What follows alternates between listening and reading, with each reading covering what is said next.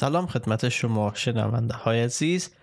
خوش آمدین به ادامه صحبت ما در موردی که مسیحیت چیست و مسیحیان به چه چیزی ایمان دارن. امیدوار هستم که قسمت های گذشته را شنیده باشید و آماده هستین که ای بحث خود ادامه بده ما بحث خود با مقاله خیلی مختصر مفید از سایت گاد کوشن به پیش می‌بره و در ادامه بحث میگه مسیحیان ایمان دارند که هدف خاص خدا از آفرینش انسان این بوده است که انسان با خدا رابطه داشته باشد.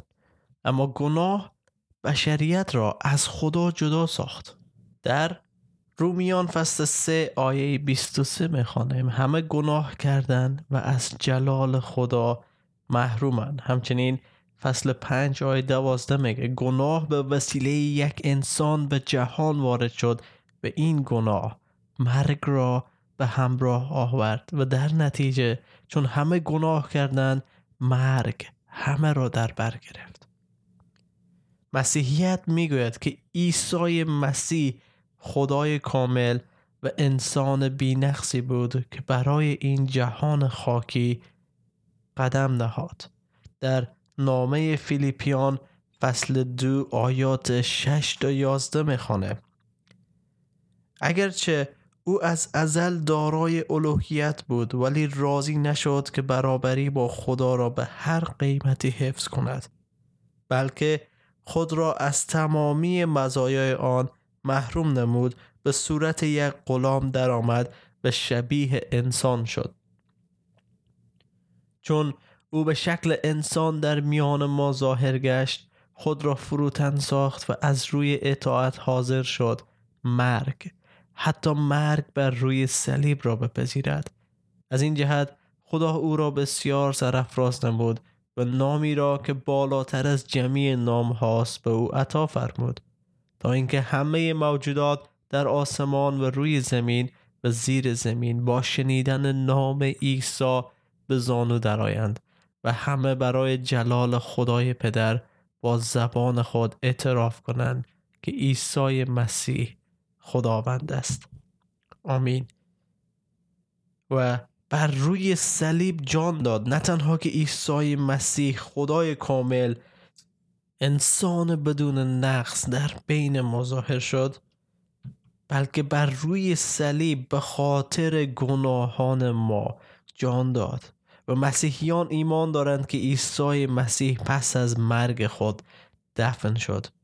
روز سوم از مردگان برخاست و حال در دست راست خدای پدر نشسته تا برای ایمانداران شفاعت کنه طوری که در ابرانیان فصل هفت آیه 25 می‌خوانه به این سبب او قادر است همه کسانی را که به وسیله او به حضور خدا میآیند کاملا و برای همیشه نجات بخشد. زیرا او تا به ابد زنده است و برای آنان شفاعت می کند پیام مسیحیت اعلام ای حقیقت است که مرگ عیسی بر روی صلیب برای پرداخت جریمه گناهان بشر کافی و بسنده است. و این همان عاملی است که رابطه شکسته و گسخته بین خدا و انسان دوباره بازسازی می‌کنه ابرانیان فصل 9 آیات 11 تا 14 برای ما میگه. اما وقتی مسیح به عنوان کاهن اعظم و آورنده برکات سماوی آینده ظهور کرد به خیمه بزرگتر و کاملتر که به دستهای انسان ساخته نشد و به این جهان مخلوق تعلق ندارد وارد شد. وقتی عیسی یک بار و برای همیشه وارد مقدسترین مکان شد خون بزها و گوساله ها را با خود نبرد بلکه با خون خود به آنجا رفت و نجات جاودان را برای ما فراهم ساخت. زیرا اگر خون بزها و گاوهای نر و پاشیدن خاکستر گوساله ماده می تواند آنانی را که جسما ناپاک بودند پاک سازد. چقدر بیشتر خون مسیح انسان را پاک می گرداند او خود را به عنوان قربانی کامل و بدون نقص به وسیله روح جاودانی به خدا تقدیم کرد. خون او وجدان ما را از کارهای بیهوده پاک خواهد کرد. تا ما بتوانیم خدای زنده را عبادت و خدمت کنیم. و ادامه بده در فصل ده ابرانیان آیه ده.